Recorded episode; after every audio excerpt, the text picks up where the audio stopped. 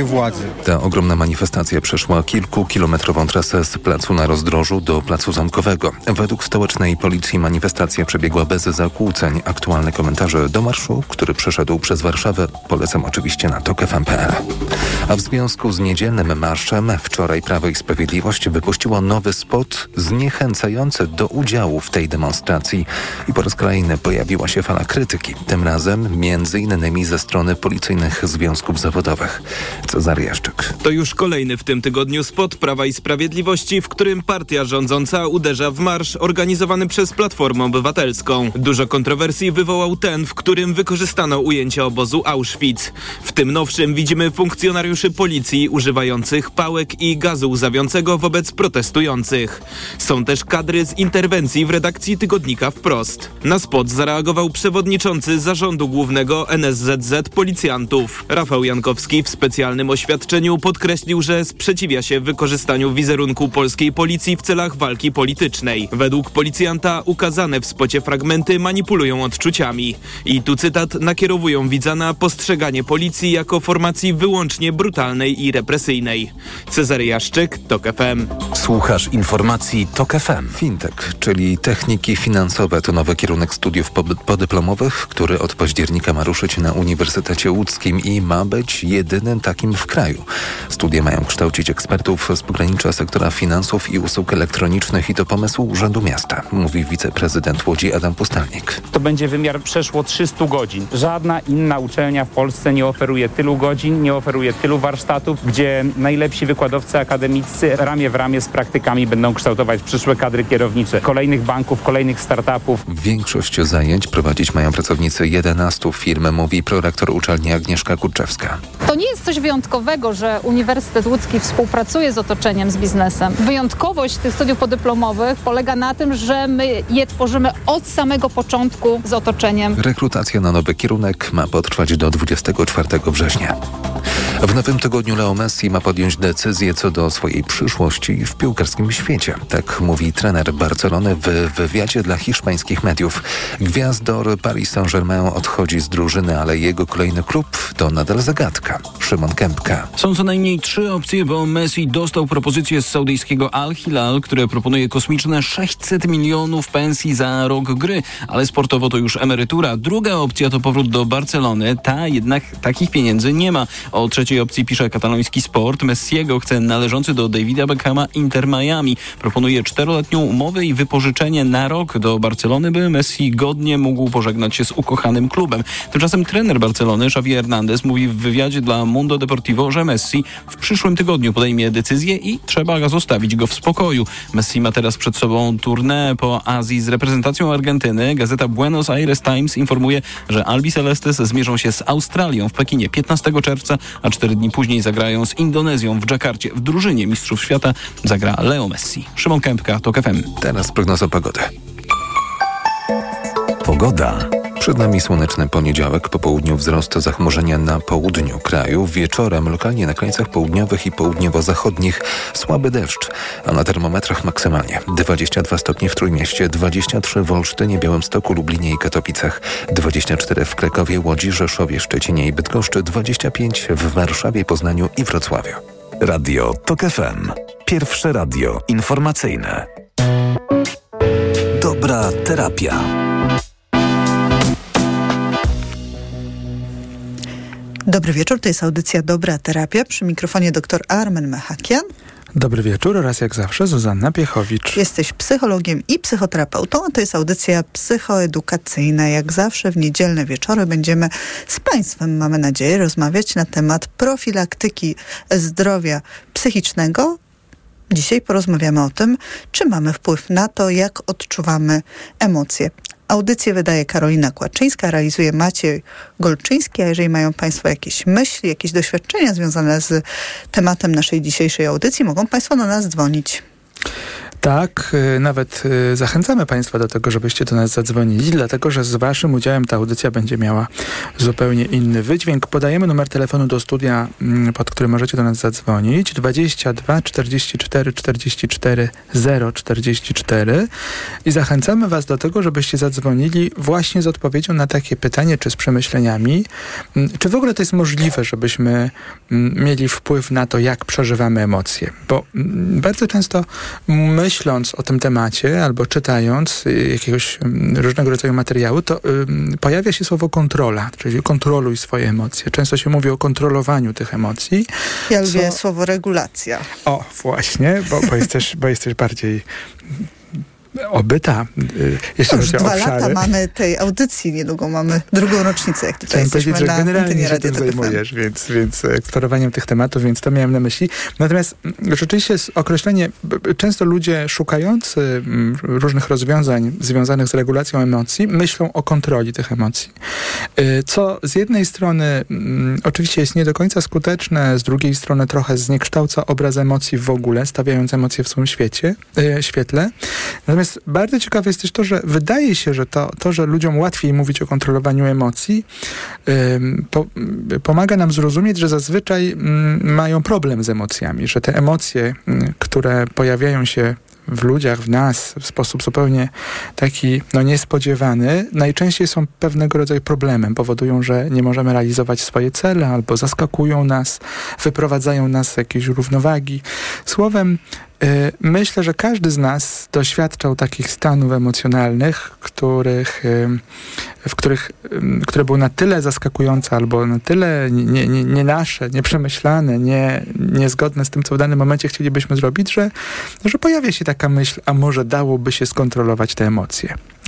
Tylko jeszcze są etapy, bo kiedy mówisz o przeżywaniu emocji, to mówisz tylko o ich przeżywaniu, czy też o ekspresji emocji, czyli na przykład tym, co robimy, y, kiedy te emocje się w nas pojawiają. Ja dzisiaj tak y, pomyślałem, zobaczymy też, y, jakie będą potrzeby państwa, żeby mówić właśnie o samym przeżywaniu. Rzecz jasna, mm, zachowania to, to ten następny etap właśnie, czyli pod wpływem emocji decydujemy się na konkretne zachowania i to y, też rzecz jasna powoduje taki, takie błędne koło. Czasami w wyniku mm, konkretnej emocji podejmujemy jakieś działanie, czyli jest konkretne zachowanie, które wywołuje następne i robi się z tego mm, taka kula śnieżna. Natomiast dzisiaj chcielibyśmy, jak to w, w trakcie psychoedukacji, najpierw się skoncentrować na takim jednym obszarze, czyli nad tym, na tym o tym powiedzieć właśnie, jak, o co to chodzi w tym przeżywaniu, czy w ogóle mamy wpływ na to, jak przeżywamy te emocje, dlaczego tak, a nie inaczej przeżywamy. Yy, dlatego, Jak że... się różnimy też między sobą jako ludzie w tym przeżywaniu emocji. W rzeczy samej też, czy mamy w ogóle jakiś wpływ ym, na to, co w tym obszarze się z nami dzieje. Niestety jest to obszar, obszar najbardziej zaniedbany, jeśli chodzi o edukację, bo, bo zobacz, że się uczymy w szkołach różnych przedmiotów, y, y, uniwersytety też y, y, się specjalizują w różnych obszarach, y, a ten obszar emocjonalny jest najbardziej zaniedbany i na przykład no, osoba mająca no, przeciętne wykształcenie nie ma w, w pakiecie tych podstawowych umiejętności, na przykład umiejętności rozpoznawania własnych emocji albo emocji innych. Chciałam tylko cię prosić, żebyś mnie nie prowokował do dyskusji o tym, jak wygląda system edukacji, czego nas uczą, a czego nie. I też y, nie dzisiaj o tym rozmawiamy, bo wiem, że to też budzi y, wiele emocji. Mikrofony Radia Tok FM, które też Karolina Kłaczyńska, nasza dzisiejsza wydawczyni, wydaje.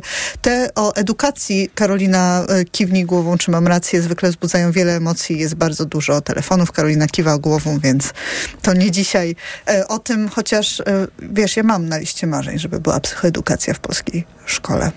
Myślę, że coraz częściej dojrzewamy jako społeczeństwo w ogóle y, do tego, że jest to umiejętność podstawowa. O ile nie wyobrażamy sobie takiej edukacji, w której nie nauczymy się czytać i pisać, o tyle jeszcze do niedawna y, uważaliśmy, że ten obszar emocjonalny jest zupełnie niepotrzebny. Ewentualnie trzeba się nauczyć właśnie różnych technik, które mają za zadanie tłumić czy kontrolować te, te emocje.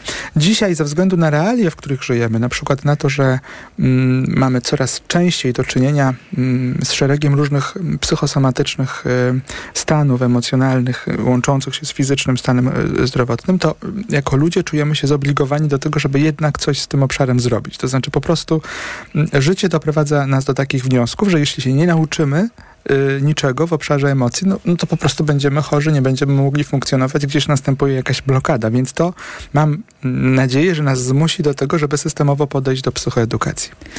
22 44 44 0 44 to telefon do studia. Dobra Terapia Official to nasz profil na Instagramie. Dobra Terapia małpatok.fm adres mailowy. To są kanały, przez które mogą się Państwo z nami kontaktować, dzielić się swoimi spostrzeżeniami, czy zadawać Tobie pytania na temat tego odczuwania emocji. Ja też myślę, że emocje mają taki zły PR, że jeżeli mówimy, że ktoś jest emocjonalny, to nie jest komplement. Mhm. Często też na jednej linii, na przykład w miejscach pracy mamy słowa emocjonalne i profesjonalne. Tak, jakby to były dwa przeciwległe e, bieguny w ogóle tego, jak można podchodzić do różnych rzeczy Mhm. e, w swojej karierze zawodowej. Czyli to emocjonalne to jest takie no, w jakiś sposób gorsze.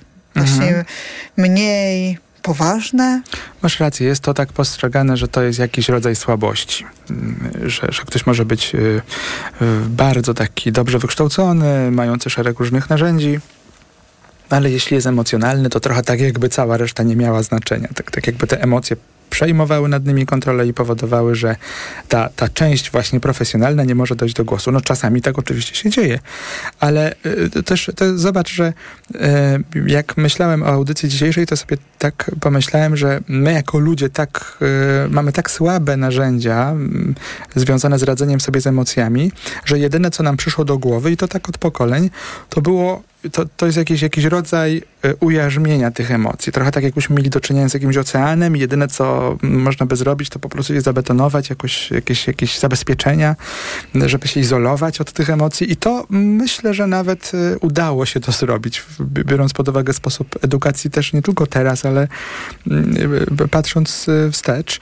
Czyli jako ludzie tak bardzo boimy się tego, że te emocje są poza naszą kontrolą, że one powodują, że my czasami tracimy y, poczucie wpływu, że na, nasze plany przestają mieć y, jakieś, jakieś znaczenie, dlatego że dochodzimy do takiego wniosku, że tak jakby coś wewnętrznie nami kieruje dodatkowo, oprócz naszego, tak, tak czasami ludzie to rozumieją, że oprócz naszego umysłu jeszcze jest ta, ta sfera emocjonalna, która nami tak bardzo kieruje, no że jeśli nie ograniczymy wpływu te, tych emocji na nasze życie, no to po prostu nie będziemy mieli możliwości osiągania swoich celów. Jak rozumiesz twierdzenie, którego używasz, radzić sobie z emocjami? Co to znaczy? No właśnie, i tu już przy, przy, przy, przechodzimy do, do tego, o czym dzisiejsza audycja będzie, mianowicie y, taka też wiedza dotycząca własnej osoby, jak ja sobie radzę z emocjami, to znaczy jak ja je przeżywam. Mm, Mówiąc jeszcze dokładniej, y, mm, kiedy jestem smutna, kiedy jestem zła, kiedy jestem zaskoczona. y, I tak możemy mówić o każdej z emocji, ale co, co się ze mną wtedy dokładnie dzieje, kiedy się to zazwyczaj zdarza, co, co, co się zaraz po tym dzieje, czyli taka umiejętność y, po pierwsze rejestrowania, że właśnie doświadczam konkretnej emocji, a po drugie taka wiedza dotycząca mnie właśnie, tego, tego co się ze mną dzieje w danej sytuacji. Nie, nie ogólnie, tylko co się ze mną dzieje. Żeby to móc lepiej zrozumieć, to myślę, że trzeba by podać jakiś przykład, tymczasem nie samochodowy, y, tylko niech to będzie przykład związany na przykład z pływaniem. Mm, wy- Wyobraź sobie y, człowieka, który nie umie pływać i w dorosłym życiu chciałby się nauczyć pływać. Yy, no, jakby się chciał nauczyć pły- pływać, to już jest sukces ogromny, ale czasami ktoś, kto nie umie pływać, to unika zwyczajnie wody, prawda? No nie wchodzi do wody, yy, yy, no nie, nie, nie, nie, no nie bierze sobie, nie bierze pod Nie uwagę. traci gruntu pod nogami nigdy Tak, będąc też nie wyobraża, sobie, nie wyobraża też sobie takich aktywności, które są na wodzie na przykład, tak? Y, y, wycieczka statkiem, czy jakieś inne rzeczy, które dla kogoś, y, mm, kto się nie boi wody, mogą być świetnym źródłem przyjemności, a dla kogoś, kto się boi wody, no, no właśnie, nie bardzo. Czyli y, jedna rzecz to jest to, że możemy czasami nie mieć kompletnie pojęcia, jaki jest powód, dla którego my izolujemy się od różnych emocji, czyli nie, robimy wszystko, żeby ich nie doświadczać. To jest bardzo częsty stan. To trochę tak właśnie, jakby ktoś nie umiał pływać i w związku z tym po prostu unikał wody i to byłoby jedyne, e, jedyny sposób radzenia sobie z tym stanem. Lub nieradzenia. Lub nieradzenia. Choć, choć jest to kwestia decyzji, można sobie wyobrazić osobę, która po prostu unika, y, unika wody. Ale gdyby jednak ktoś chciał się nauczyć pływać, to to czego, jak ty to rozumiesz, czego by wymagało to, y, to ta nauka? To znaczy, co, co jest jakby takim fundamentalnym, absolutnie podstawową czynnością, która umożliwi Musi wejść do wody. Właśnie. Czyli y, y, zobacz, że nie można tego zrobić intelektualnie. Zachęcam Państwa, żebyście pomyśleli o tym, czy bylibyście w stanie nauczyć się pływać z książek. Y, na przykład siedzicie sobie na, na trawie, y, czy, czytacie książkę, może nawet filmy oglądacie i tak próbujecie wykonywać te, te różne polecenia, które tam ktoś nam mm, y, podaje, żeby się nauczyć pływać. Jest to absolutnie niemożliwe, dlatego że y, w pływaniu chodzi o to, żeby nasze mięśnie nauczyły się pewnych czynności. To znaczy, to, to brzmi tak dość um, nieprecyzyjnie. Pewnego rytmu, kiedy łapać oddech. y, No, myślę, że każda osoba, która próbowała albo pływa, rozumie, e, co mamy na myśli, że to po prostu, no, leżąc brzuchem na piasku, nie da się nauczyć pływać. Nawet jeśli mamy bardzo dużą wiedzę szczegółową dotyczącą wszystkiego, oddechu, y, pozycji, wszystkiego, nie nauczymy się pływać, dopóki nie narazimy naszych mięśni na taki charakterystyczny, specyficzny niepokój związany z byciem w wodzie oraz y, nie doświadczymy, nie przeżyjemy takiego stanu no, dużej destabilizacji.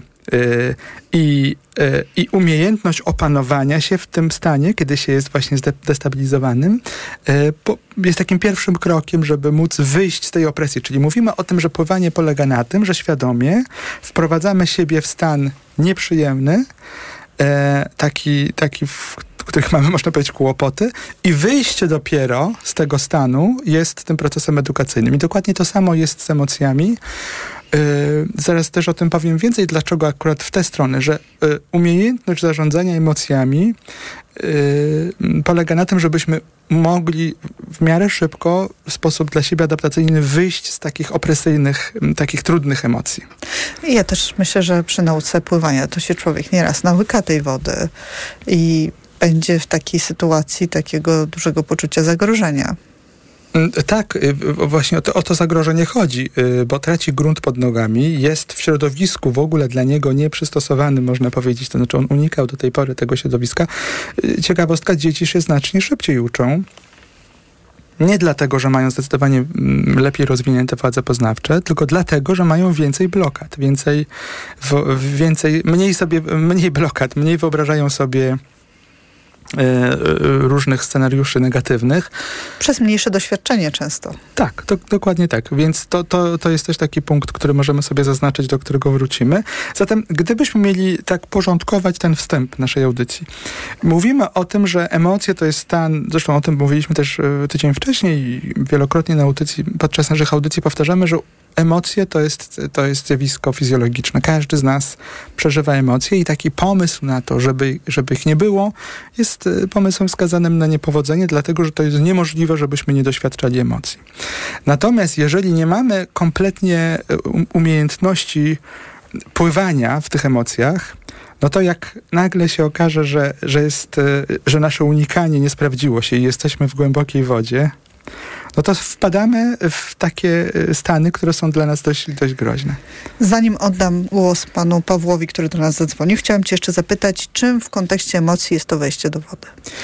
W kontekście emocji to jest e, po pierwsze rozpoznanie, jakie, to, to jest bardzo ważny punkt, czyli żebyśmy umieli rozpoznawać emocje, bo to nie jest wcale oczywiste. Najczęściej odczuwamy tak, tak zwaną monoemocję. Zresztą jak pytam, pyt, zapytamy, y, nawet moglibyśmy taki eks- eksperyment na sobie zrobić, jak zapytamy, co czujesz, to zazwyczaj mm, mówisz o pewnej interpretacji już y, te, te, tego, co się w tobie dzieje. Czyli emocje to jest taki charakterystyczny stan ciała, będący wynikiem y,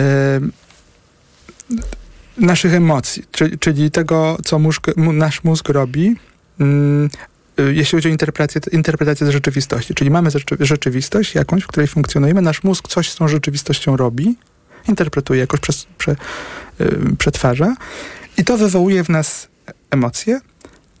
Emocja wiąże się y, z konkretnym stanem chemii, a to powoduje konkretny stan w naszym ciele. I my to czujemy w naszym ciele. Tak, tak, tak możemy powiedzieć, że dlatego to jest podobne do, do tego pływania, że bardzo często wejście do wody jest czymś, mm, je- jeśli chodzi o y, pływanie do głębokiej wody, tak, wrzucenie do takiej głębokiej wody nie jest czymś od razu ym, przyjemnym, na pewno nie dla osoby, która nie umie pływać, tylko wymaga umiejętności właśnie przełamania tego nieprzyjemnego, żeby potem móc doświadczyć czegoś przyjemnego. I do tego wrócimy, a teraz witamy na antenie pana Pawła spod Warszawy. Dobry wieczór. Już jestem, tak, dobry wieczór. Ja na krótko tylko chciałam coś e, poprosić, bo troszkę mam, że tak powiem, e, e, pretensje do, do jakby tak się wyrażę, do pana psychologa. Otóż słyszałem, że jest pięć podstawowych emocji, tylko nie, nie znam wszystkich i bym chciał prosić właśnie, że na początek e, o, e, powiedzenie, jakie to są i druga rzecz, y, że są złe i dobre podobno emocje i to bym chciał usłyszeć. I to wszystko. Dziękuję. Dziękujemy bardzo. Y, Czyli co? Y, Właściwie to teraz mówimy o sześciu podstawowych emocjach. Tak, jeśli już mamy o nich mówić, to sześć. To ja liczę. Tydzień temu były podane, ale dla pana komfortu podamy jeszcze raz. Złość, smutek, zaskoczenie, radość, Wstręt i strach. stręt i strach. Dokładnie tak. Tak, do sześciu doliczyliśmy. Co z tymi dobrymi i złymi emocjami? Nie ma dobrych i złych emocji. One y, mogą być bardziej lub mniej przyjemne, ale to też jest kwestia czasu. Y, y, dzisiaj podczas audycji będziemy mówili o tym, że zazwyczaj nasze emocje spełniają funkcję ochronną, czyli te sześć, które wymieniliśmy. Każda z tych emocji, też omawialiśmy szerzej podczas y, zeszłotygodniowej rozmowy, spełniają bardzo biologiczną funkcję. One nas chronią. Więc jeśli emocje mają za zadanie główne ochronę, to one nie są po to, żebyśmy byli w błogostanie. Czyli tu już jakby przechodzimy do drugiego etapu naszej rozmowy, czyli że zazwyczaj emocje, które, najczęstsze emocje, które przeżywamy, to są emocje, które jednak mm, nie są związane z takim stanem relaksu i ogromnej przyjemności. Tylko nasz mózg najczęściej przeżywa trudne emocje, ponieważ musi nas chronić, ponieważ jego zadanie zasadnicze jest takie, żebyśmy mogli przeżyć. Więc jeżeli y, myślimy o tym, że to tylko kwestia Polaków y, albo innych nacji, że najczęściej martwimy się albo niepokoimy się o różne rzeczy, to nie. Po prostu my jako ludzie jesteśmy tak y, ukonstytuowani, że nasz mózg koncentruje się na problemach po to, żeby je rozwiązać, po to, żeby nas chronić. Tylko cały problem polega na tym, że nie zawsze te problemy są, a on ciągle je rozwiązuje. To tutaj y, znowu polecajka książkowa. Y, Rick Hanson, neurobiolog, albo neuropsycholog, przepraszam, nie pamiętam teraz, napisał taką bardzo ciekawą książkę Szczęśliwy mózg, w której opisuje ten mechanizm, o którym mówisz, ale też opisuje, jak ten mechanizm trochę, nie chcę powiedzieć oszukać, ale jak sprawić, żeby przedłużać i bardziej uświadamiać sobie też te przyjemne emocje. Bo często jak odcinamy się od tych trudnych emocji, takie nazwijmy, e, to e, też odcinamy się od tych przyjemnych, bo No się nie da wyłączyć właśnie. Tylko, przepraszam, ja tylko chciałabym wyłączyć złość i tutaj podkręcić na pokrętełku radość. To, to tak niestety Widzisz, nie to jest, to jest bardzo ważna rzecz y, y, związana z tym naszym przykładem, wokół którego dzisiaj będziemy się poruszali. Dopóki nie wyjdziemy do wody, czyli dopóki nie zgodzimy się na pewne doświadczenie nieprzyjemne związane z utratą kontroli, to nie będziemy mieli bardzo dużej przyjemności związanej z relaksem w wodzie na przykład. Jak dorosły człowiek uczy się pływać i słyszy, że e, osoby pływające mogą się tak relaksować, że to jest takie bardzo przyjemne doświadczenie, to mogą być bardzo zdziwione. Gdzie pływać? Co, co w ogóle w pływaniu jest relaksującego? Jak tam trzeba się tak koncentrować i człowiek jest całkowicie spięty. No i to jest oczywiście doświadczenie osoby, która nie umie pływać, ale ktoś, kto umie pływać, to może naprawdę spędzić bardzo relaksujący czas. Słowem, e, Mózg zazwyczaj przeżywa trudne emocje, dlatego że zadaniem mózgu jest chro- ochrona nas, więc e, szuka ciągle problemów, które, em, które mamy rozwiązać, żebyśmy przeżyli. M, ale my intencjonalnie jesteśmy w stanie zarządzić tym, co się w mózgu dzieje. Czyli tak jak, e, proszę e, zobaczyć, że, że przecież dziecko, które się uczy, y, rodzi, uczy się automatycznie jednego języka, tego, którym się wychowuje. Jeśli jest dwujęzycznym dzieckiem, no to się uczy dwóch języków, ale no, jeśli nie będzie miał kontaktu z językiem, tego języka się nie nauczy. Nie nauczy. No, ale jeśli zechcemy, no to możemy się nauczyć kilku języków. Możemy e, mieć nowy język e, i to bez względu na wiek, tak naprawdę. I to dotyczy też umiejętności gry na instrumentach i tak dalej. Więc nasz mózg jest bardzo elastyczny i my mamy możliwość wpływania na to, w, którą stronę ten mózg nasz się rozwiąże, yy, rozwinie i to dotyczy również emocji. I to jest bardzo ciekawe też porównanie z tym instrumentem. To znaczy, y, jeżeli ktoś by dał nam teraz tutaj skrzypce i nie wiem, klarnet, no to nie byłoby tak, że od razu byśmy zagrali tutaj y, najlepszą symfonię, jakbyśmy grali od lat. Musielibyśmy sporo ćwiczyć.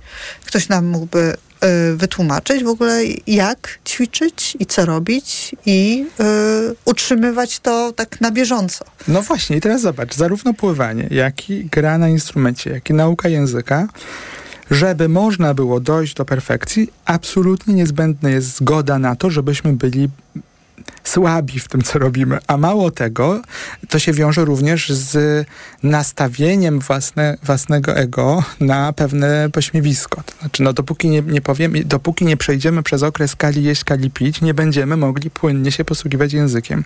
I to samo dotyczy też gry na instrumencie. Najpierw sąsiedzi nie mogą nas znieść, bo ćwiczymy, a potem dopiero możemy pomar pomarzyć o jakimś koncercie. Czyli zobacz, że ta umiejętność i też zgoda na to, żeby doświadczać nieprzyjemnych emocji, emocji jest podstawą do tego, żeby móc potem doświadczać przyjemnych emocji. I mówiąc korzystając z górnolotnych określeń, żeby nauczyć się być szczęśliwym, to trzeba mieć zgodę na doświadczenie przykrych emocji. A to z tym szczęściem to też jest bardzo skomplikowana e, sytuacja. Co to właściwie, bo szczęście nie jest emocją, prawda?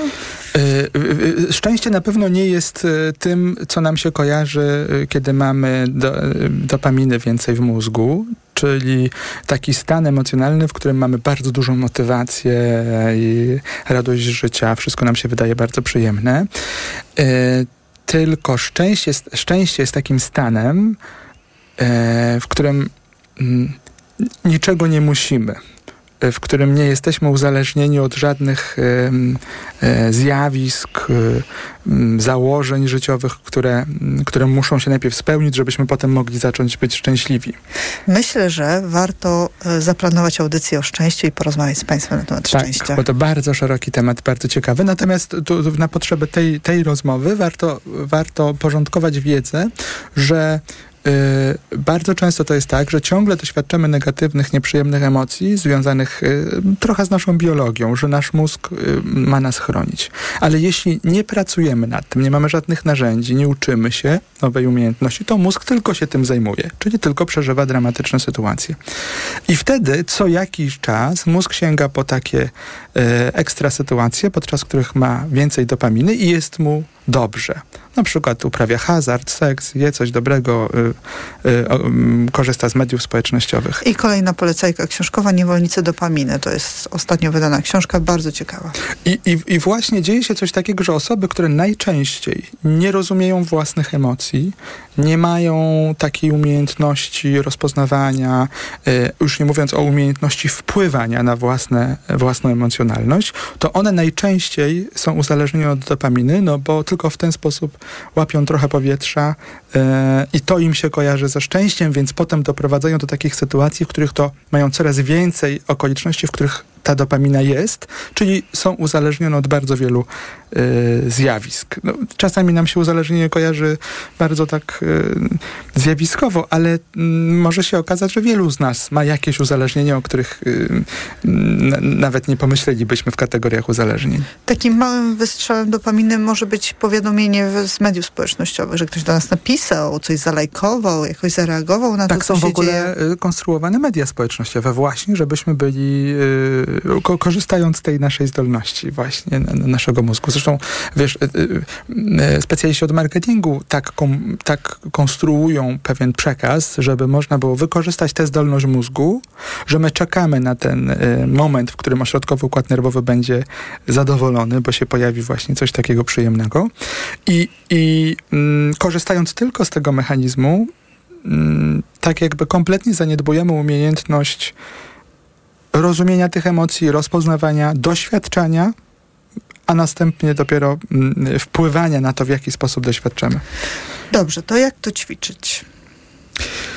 Myślę, że wiesz, ta, takie y, to, to jest trudne pytanie, bo my, my, teraz mówimy o tym, że wiecie Państwo, mm, musielibyście mieć gotowość na to, żeby doświadczać y, lęku, y, złości i innych emocji, które najczęściej są trudne. Trudne, ale też takie wypychane. Nie chcemy, nie chcemy tych emocji, mm. że doświadczając tych, emocji, dopiero będziemy mogli mieć e, umiejętność doświadczenia przyjemnych emocji, że to, to, to właśnie o to chodzi. Nie ma takiej możliwości, żebyśmy nie doświadczali tych negatywnych emocji i tylko, e, tylko doświadczali pozytywne, dlatego, że to będzie właśnie z tą dopaminą mocno związane. Czyli nie umiemy pływać, ale y, nieustannie mm, potrzebujemy kogoś, żeby z nami w tej wodzie był, mamy jakieś urządzenia, no to w ten sposób poruszamy się, przecież można. Nie? Siedzimy w jacuzzi. Tak, dokładnie, możemy, przecież nie musimy umieć pływać, tak? Y, y, możemy też nie nauczyć się mówić, to jest też, to będzie bardziej mm, do, dobitne, że można ciągle się posługiwać różnymi słownikami, ciągle prosić kogoś o pomoc i nie nauczyć się języka, który, który jest nam potrzebny. Można rozumieć nawet, co się do nas mówi, ale nie będziemy potrafili mówić. Tak, i, yy, i to powoduje, no nie musimy nikogo przekonywać, jakiego rodzaju koszty generuje, prawda? Z jakich przyjemności możemy rezygnować, jeśli nie nauczymy się mówić. Więc mm, Myślę, że początek, taki krok numer jeden to byłby taki, żebyśmy zadali sobie pytanie, czy ja rozumiem, jak ja doświadczam emocje. Nie, nie tylko jakie, ale też jak. Na przykład, kiedy jestem smutna z jakiegoś powodu, to czy znam odpowiedź na pytanie, dlaczego jestem smutna? Albo czy ten mój smutek ma jakiś początek i koniec? Czy na przykład y, jest tak, że posmucę się trochę, a potem przechodzę dalej, bo w wyniku smutku planuję działanie i, y, i, i wykonuję to działanie, a potem e, Potem na przykład się cieszę, że udało się. Lub... Czasami smutek musi się wysmucić. Nie, nie zawsze z, z tą emocją musi być związane działanie. E, tak, ale dlaczego tak jest? Dlaczego ja tak mam? Dlaczego tak mam, że często po prostu mam takie napady smutku i musi się wysmucić to? Co, co to znaczy? Y, co mnie smuci? Jaka moja potrzeba była sfrustrowana, w wyniku czego doświadczam teraz smutku? Co on mi mówi, tak? Czyli te emocje jako informacja i co, o czym mnie on informuje? Oraz dlaczego ja tak mam, y, jeśli ten sposób przeżywania smutku jest dla mnie nieprzyjemny, wolałbym mieć inny, niewzmacniający i tu nie jest żart przeżywanie smutku może być dla nas bardzo budujące, może być dla nas bardzo, bardzo wzmacniające.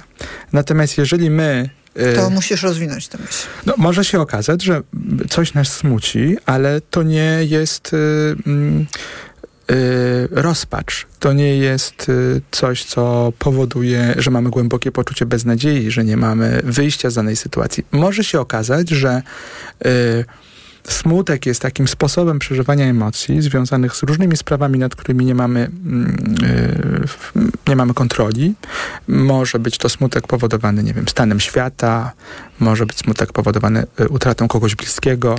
To też y, jest godzenie się z różnego rodzaju utratą, prawda? To może być taki etap... Godzenie lub przeżywanie po prostu tak. tego. Natomiast umiejętność, wiesz, odpowiedzi na pytanie, dlaczego jestem smutny, smutna jest dość ważna. Yy, I taka mm, umiejętność rozumienia tego i też samodzielnego szukania tej przyczyny. Dlatego, że jeżeli nie jesteśmy w stanie znaleźć żadnej przyczyny, Y, która powoduje, że jesteśmy smutni, to to znaczy, że prawdopodobnie zmagamy się z epizodem depresyjnym. Więc taka umiejętność rozróżnienia y, y, takiego zwyczajnego smutku, który zazwyczaj ma y, jakiś powód y, i on się powinien kończyć po krótkim czasie y, i możemy kiedyś o tym zrobić rozmowę, ale wręcz to może być wzmacniające i jest, może być tam w tym jakiś element przyjemności. Jeżeli natomiast u nas tak nie jest, my po prostu przeżywamy smutek, czyli jeżeli się coś tam wydarzy, na przykład ktoś nas odrzuci albo skrytykuje, to uruchamia się taka lawina smutku, która trwa. E, która się pogłębia, która powoduje, że zaczynamy źle o sobie myśleć, która powoduje, że już nie widzimy żadnego wyjścia. To, to, jest, to są bardzo niepokojące stany. Mm, trzeba też powiedzieć, że jeżeli mamy mm, taki nieadaptacyjny sposób przeżywania smutku, czyli taki charakterystyczny sposób przeżywania smutku, który właśnie jest taki, że my nie zawsze rozumiemy, co się zadziało. Y, ten smutek nic nie wnosi oprócz tego do naszego życia, oprócz tego, że nas, nas, nas tak pogłębia w rozpaczy. Takie przygnębienie następuje, to jest takie bardzo złe. To to taki sposób funkcjonowania, przeżywania smutku yy, raczej będzie doprowadzał do epizodów depresyjnych. Dlatego, że pokazuje to, jakby to jest pewien fakt, że jeśli w taki właśnie sposób przeżywamy smutek, czyli yy, taki konkretny stan emocjonalny, to znaczy, że mamy dwie opcje. Albo absolutnie unikać smutku, czyli unikamy wszelkich sytuacji, które mogą nas zasmucić, co jest raczej niemożliwe, albo będziemy ponosili pewne konsekwencje takiego takiego sposobu przeżywania smutku. Możemy unikać tego smutku i wtedy ten smutek przerodzi się na przykład w złość, tak? Czyli y, trochę znajdzie ujście w innej emocji. Ale tylko do czasu, bo prędzej czy później, y, jeśli na przykład obawiamy się jeżeli bardzo nas smuci w sposób taki niezdrowy, taki nie, bez opamiętania się smuci nas y, na przykład to, że ktoś nas odrzuci albo odrzucił, bo się rozstaliśmy z kimś, albo obawiamy się utraty kogoś bliskiego. To są, to są takie potężne elementy, które się wiążą z naszym życiem codziennym, że jeżeli nawet będziemy unikali takich sytuacji, w których ktoś nas może odrzucić, to tak czy inaczej, no, kiedyś to się wydarzy i wtedy nie mamy żadnej gotowości. To trochę tak, jakby ktoś mieszkał na wyspie, drodzy Państwo, dużej wyspie, nie, miał, nie umiał pływać e, i unikał wody. To byłaby taka jego strategia przeżycia. Więc prawdopodobieństwo, że mieszkając na wyspie kiedyś się przyda umiejętność pływania jest ogromna. I wtedy nie mamy żadnego przygotowania. E, więc e, bardzo istotne jest to, żebyśmy nie tylko rozumiejąc, myśląc o swoich emocjach, myśleli w takich kategoriach, że ja tak mam, że na przykład jestem wrażliwy, wrażliwa i jak jestem smutna, to tak to tak właśnie, tak bez opamiętania się. I, i, i, e, I, nie wiem dlaczego, tak po prostu mam. Jeśli jestem zły, to jestem w takim stanie, że po prostu wszyscy e, ponoszą konsekwencje tego, że ja jestem zły. Tak mam tak po prostu taka osobowość. I jakby często, no albo ja nienawidzę niespodzianek, nie lubię sytuacji, kiedy coś mnie zaskakuje. W związku z tym cokolwiek mnie zaskakuje, to ja zawsze reaguję tak samo i nic z tym nie robię. Czyli my mówimy o tym, że jeżeli ja w sposobie przeżywania emocji widzę jakiegoś rodzaju patologię, coś, co yy, nie odpowiada temu, jak ja chcę żyć, coś, co jest szkodliwe dla innych, dla mnie yy, samego, to to warto zadać sobie pytanie, o co chodzi? No ewidentnie nie rozumiem tego języka emocjonalnego, więc trzeba pójść do kogoś, kto mnie tego języka nauczy. Albo muszę kupić słownik i zacząć się czegoś uczyć samodzielnie. Nie, nie ze słownika. E emocjonalnego. Była, dobrze, to tak. była metafora z metafora. tym słownikiem. Tak. Proszę, żeby, żeby to nie zostało e, w ten sposób. Czyli e, czy twoim zdaniem w tej sytuacji warto pójść właśnie, nawet nie na terapię, tylko do kogoś, z kim można to trenować? Ja myślę, że absolutnie trzeba pójść. Y, myślę, że nawet trzeba pójść na terapię, bo zazwyczaj to jest tak, że my mamy e, na przykład myśląc o sobie, e, myślimy sobie tak, mm, no jestem nieszczęśliwy, nieszczęśliwa. Dlatego i tu możemy wymienić cały szereg różnych problemów że za mało zarabiam, że jestem chora, że są problemy, mm, że inflacja, że wojna. No, bardzo wiele możemy czynników wypisać, które mo mogą spowodować, że jednostka y, czuje się nieszczęśliwa. Więc okazuje się, że jak spróbujemy, zrobimy takie ćwiczenie i przeanalizujemy taki najszczęśliwszy okres w naszym życiu, to może się okazać, że ten najszczęśliwszy okres, jeśli taki znajdziemy, wcale nie był pozbawiony poważnych problemów, Mało tego, może się okazać, że okres życia, w którym dzisiaj się znajdujemy, jest taki y, najbardziej, można powiedzieć. Y, Pozbawiony wielkich wyzwań. Tak, tak, dokładnie. Naj, najwygodniejszy w jakimś sensie, a nasz stan emocjonalny jest najgorszy. Zresztą wiele badań moglibyśmy przywołać, pokazujących, że y, czynniki zewnętrzne nie mają tak dużego wpływu, jak nam by się wydawało, na nasz stan emocjonalny. Nazwijmy już, powiedzmy na to nasze szczęście. By, były jakieś badania prowadzone dotyczące osób, które wygrywają w totolotka i osób, które zmagają się z, w dorosłym życiu z jakąś dużą niepełnosprawnością. I okazuje się, że zarówno jedna, jak i druga grupa poziom szczęścia oceniała po roku na takie, jak było przed tym wydarzeniem. Jedyną, jeszcze były inne badania, w których sprawdzono ten poziom nieszczęścia i jedyną taką zmienną, która sprawiała, że się człowiek nie wracał do tego e, poprzedniego poziomu, była śmierć dziecka że to była jedyna rzecz, która sprawiała, że się nie, wrac nie wracało do tego, e, do tego poziomu e, szczęścia sprzed danego wydarzenia. Tak. Yy, to prawda, są pewne wydarzenia, które zostawiają duży ślad w nas, natomiast yy, yy, w zasadzie nie ma takiego wydarzenia, y, które by... Y, y, Sprawiało, że nie ma takiej możliwości. Tak, że nie możemy dalej żyć, że, tak. że, że nasze życie się zakończyło. Takim przykładem jest nasz ulubiony film Manchester by the Sea, gdzie jesteśmy w stanie zobaczyć po prostu parę, która przeżywa trudne mm, chwile, a i też różnice widzimy w ich reakcji. Nie? E, odsyłamy Państwa do tego odcinka naszej audycji e, kinoterapii, właśnie tutaj w Dobrej Terapii o Manchester by Sea na TOK FM.pl i w aplikacji TOK FM. Więc, y, y, więc jeśli y, mówiąc takim językiem bardzo praktycznym, jeśli myśląc o sobie, o swoich emocjach, mm, sam lub sama o sobie myślę, że jestem osobą emocjonalną, to, to powinniśmy się zastanowić, usiąść ze sobą i powiedzieć, dobrze, to co ja mam na myśli? Co to znaczy, że jestem osobą emocjonalną? Bo każdy z nas jest emocjonalny, tak jak powiedzieliśmy na, na początku audycji, no to takie, nic nie znaczy, że ktoś jest emocjonalny. To, co, co to znaczy? Prawdopodobnie mam na myśli to, że często reaguję tak, jakbym nie chciała reagować. Czyli, że w niektórych sytuacjach mam mm, mój mózg chciałby, żebym reagował w taki, a nie inny sposób, a ja nie jestem w stanie, bo emocje biorą górę i y, reaguję emocjonalnie, pod wpływem emocji. To też często jest wtedy, kiedy na przykład nie zauważamy, że mamy, że odczuwamy lekką złość, że tej złości jest tylko trochę, albo tego smutku jest tylko trochę, tylko dopiero te emocje, jak już są po prostu, jak wylewa się z tego dzbanka, dopiero wtedy je zauważamy.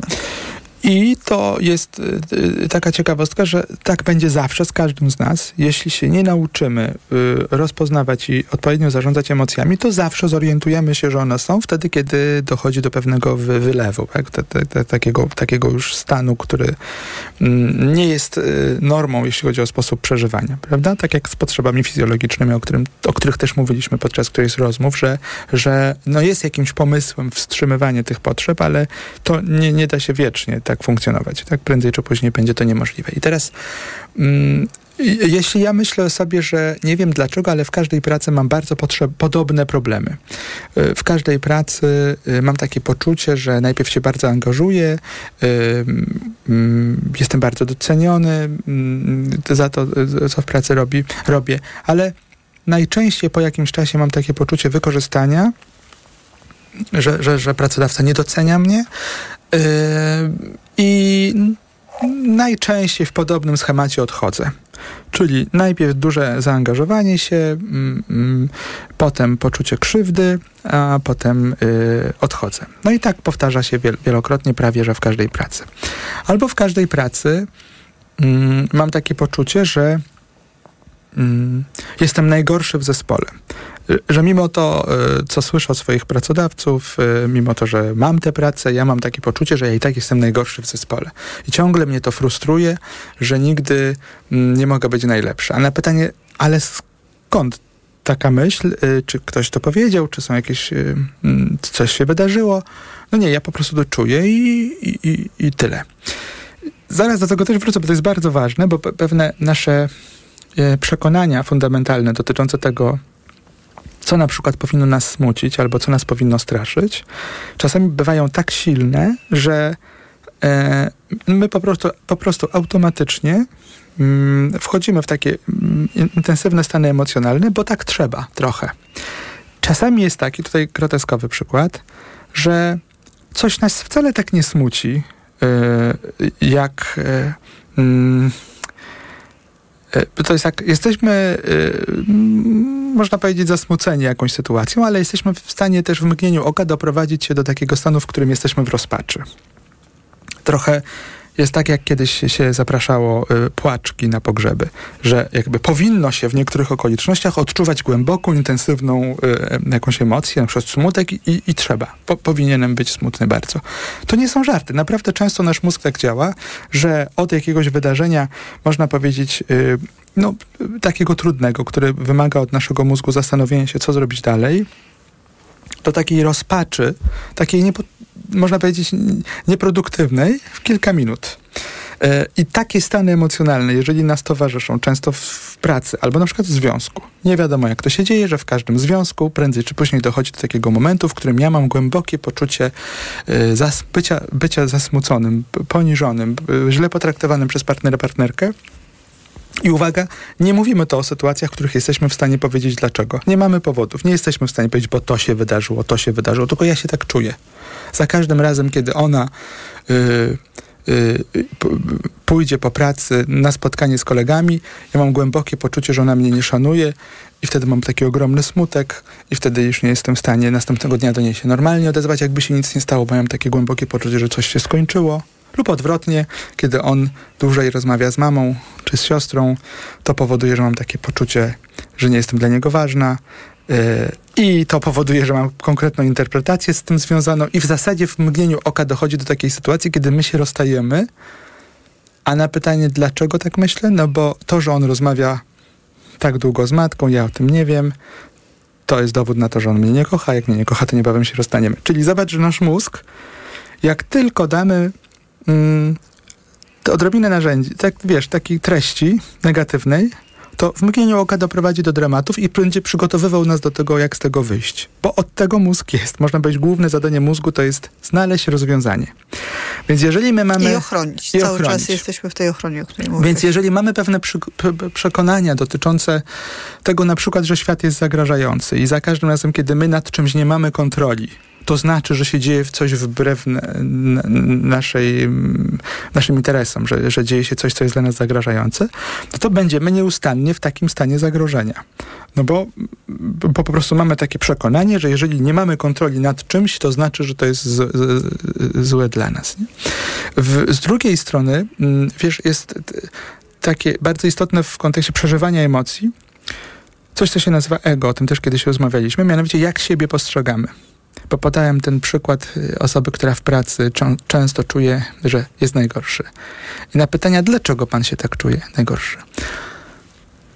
Dlatego, że ja się tak bardzo staram y, i nie zawsze jestem chwalony za to, y, za, za to co zrobiłem, albo czego doświadczam, albo bardzo dużo poświęciłem czasu, nieprzespanych nocy, no ogromnie się wysilam, żeby, e, żeby być najlepszym w pracy, a tutaj się okazuje, że przychodzi nowy pracownik i ma tak genialne pomysły, że wszyscy są zainteresowani pomysłem tego pracownika. I ja wtedy mam głębokie poczucie smutku.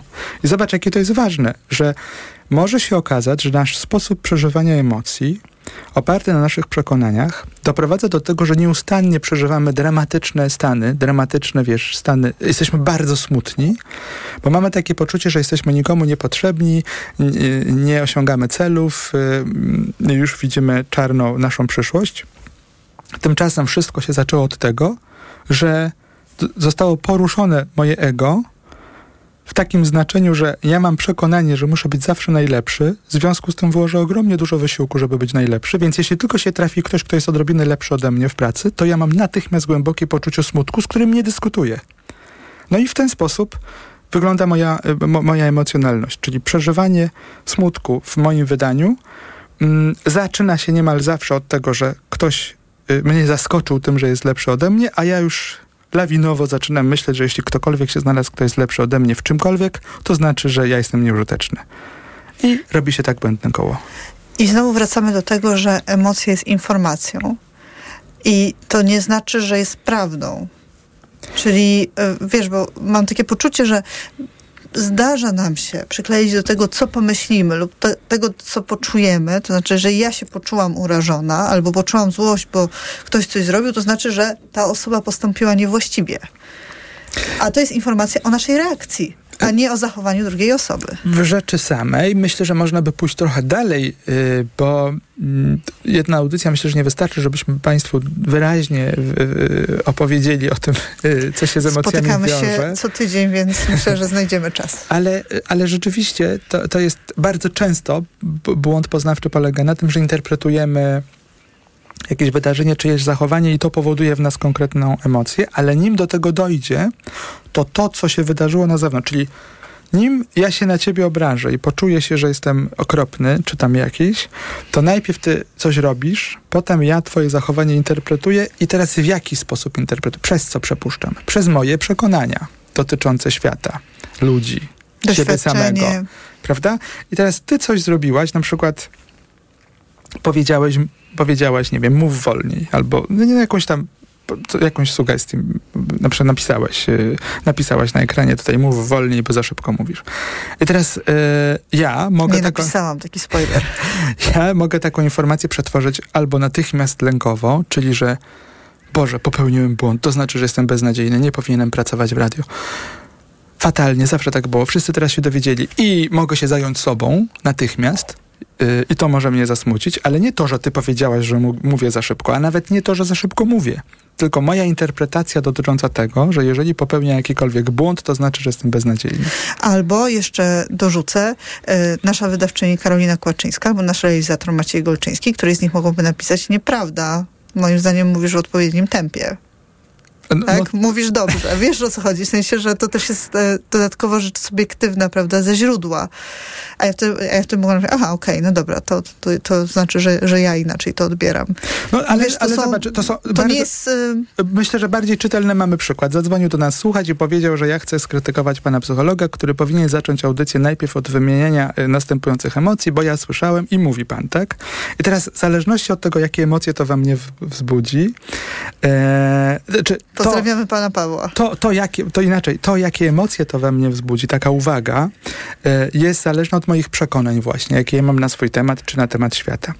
E, Albo mogę powiedzieć e, dziękujemy, rzeczywiście dobra myśl, podamy dalej, albo mogę się wewnętrznie tak trochę oburzyć, że no, ta krytyka zupełnie niezasadna. Trzeba było Dobrze, słuchać to- wcześniejszej audycji. To powiedz, jak było teraz jeszcze.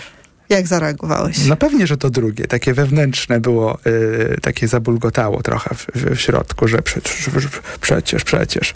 I to, I to jest bardzo ciekawe, żebyśmy umieli rozpoznawać to, co się w nas dzieje, bo po chwili zazwyczaj te emocje, jak już opadają, to, to, to sytuacja jest bardziej czytelna i nie ma tam y, zniekształceń, czyli na przykład możemy powiedzieć po chwili, no Pan nic złego nie miał na myśli, to wcale nie była krytyka, tylko y, chciał się z nami podzielić spostrzeżeniem, tak? Albo poprosić o rozwinięcie czegoś, prawda? No więc właśnie, albo po prostu nie słyszał poprzedniej audycji, to jest zupełnie normalne, neutralna informacja. I teraz zobacz, że emocje nie tylko są konkretną informacją o tym, co się w nas dzieje, ale emocje są też takim wzmacniaczem tego, co się w nas dzieje. Czyli to, w jaki sposób my przeżywamy emocje, e, znaczy to, to, jakie emocje przeżywamy, wzmacnia to, co się wokół nas dzieje. Tam podam przykład. Jeśli, jeśli jesteś w dobrym nastroju, e, to interpretujesz to, co się wokół dzieje bardzo pozytywnie. Przyjechałem taksówką, tu super, pracujemy, 22, to wcale nie późno i w ogóle. Ale gdybyś była w złym nastroju, niewyspana... Zostawiłam dziecko, mam wolne.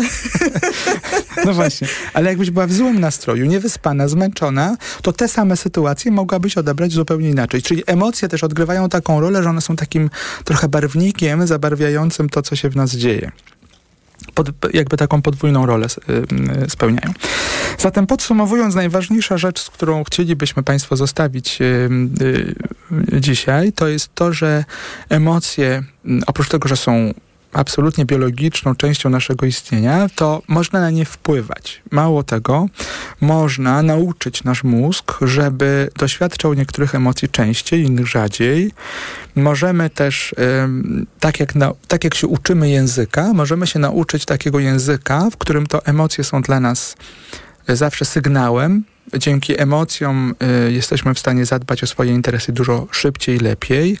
Jesteśmy też w stanie znacznie lepiej się regenerować. Czyli bardzo ważne jest też to, żebyśmy nauczyli się mm, doświadczać jak najczęściej pozytywnych emocji, takich ładujących nasze baterie, jak, jak przyjemność, jak radość. Y, bo, a to jest też, wiesz, y, nieoczywiste. Czasami po prostu nie umiemy przeżywać przyjemności. To jeszcze na koniec, mamy dosłownie kilka minut. Chciałam cię zapytać, bo e, powiedzieliśmy, że wrócimy do tego, jak to jest z tym pływaniem u dzieci dlaczego dzieci łatwiej się uczą pływania i, i jaki to ma związek z tą nauką tego języka emocjonalnego.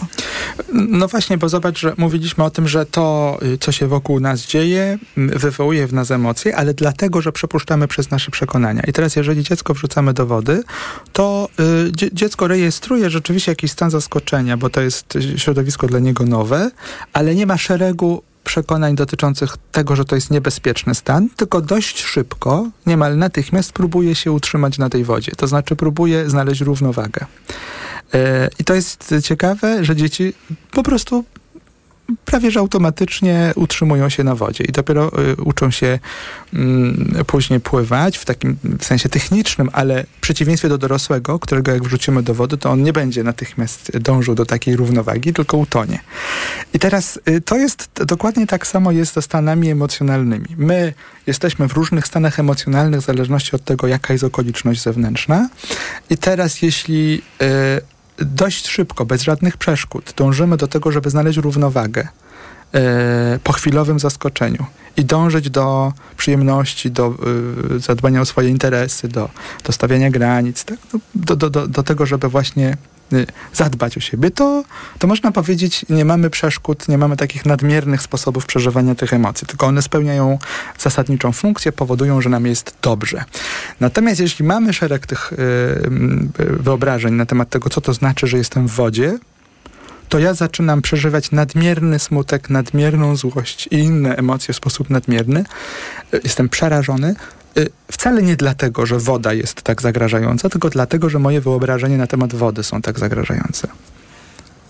Myślę, że do tematu audycji, emocji w tej audycji wrócimy jeszcze wiele razy, bo e, no, wielu wątków nie poruszyliśmy. Też e, mamy w planach zaproszenie kogoś, kto zajmuje się mózgiem i opowiedzieć o taką, taką rozmowę na temat tego, co właściwie się dzieje z naszym mózgiem. W tak sensie tak takiej neurobiologii, tak. Tak, e, w trakcie przeżywania emocji, ale jeżeli mają Państwo jakieś pytania dotyczące emocji, jakieś wątki, których nie poruszyliśmy, a są dla Państwa ciekawe, to proszę do nas pisać dobraterapiamałpatok.fm albo pisać na naszym profilu na Instagramie Dobra Terapia Official. Tam mogą Państwo nam zadawać pytania przez cały tydzień. My inspirujemy się tymi Państwa pytaniami, wnioskami, mailami przy przygotowaniu kolejnych tematów.